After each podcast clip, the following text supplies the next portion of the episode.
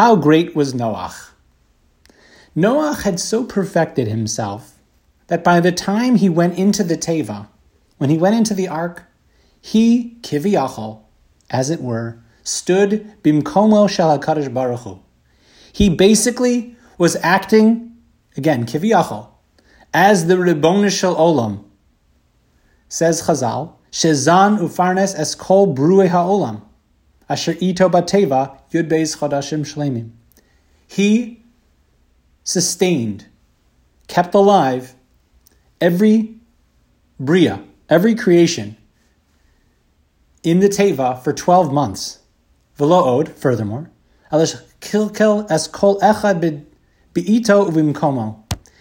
It's not just that he threw food at them at some random time.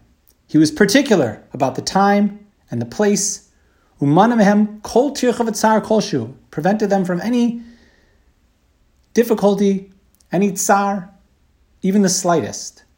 Those animals that preferred to eat by day, their net, that their nature was better for them to eat by day, he would feed them by day. Those by night, by night.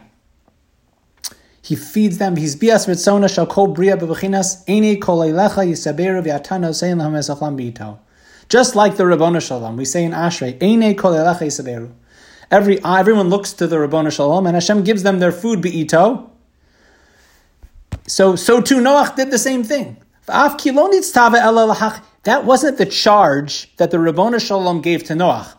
Noach was told, just keep them alive with you. He could have done the very simple thing, just fed them all at the one convenient time, and that would have been enough. Aval hu hiskil behavin l'kaim esetzivo l'hacheos itach bishlemuso. Noach understood. I want to fulfill this mitzvah in the best way possible. The best way possible means not just to feed them. Just so you know, feeding time, eight in the morning. Everyone Take your everyone take your food, be on your way. Noach's got things to do today. No. Noach was careful to take the time, the effort, the energy, the thoughtfulness to, to, to keep these animals alive perfectly. He gave his blood, sweat, and tears those entire 12 months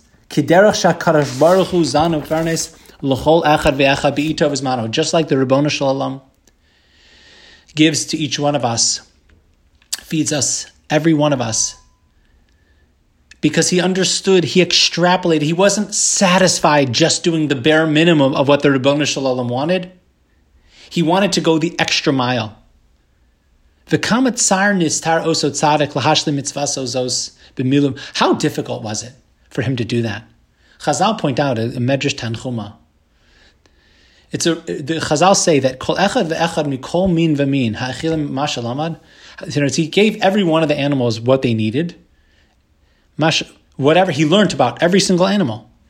Yesh. One eats you know, at first thing in the morning. One eats two hours, two hours, etc. Some people eat in the, some animals eat in the middle of the night. Some eat at dawn. Chazal say that during those twelve months, Noach didn't sleep he had barely a moment to himself because he was so involved in taking care of the animal kingdom, basically the entire world. That was the entire world. And it took all of his strength to do so. We're going to see even further how great this tzaddik was. And eventually we'll see that a taina complaint against him, though he was so great. God willing, we'll continue more tomorrow.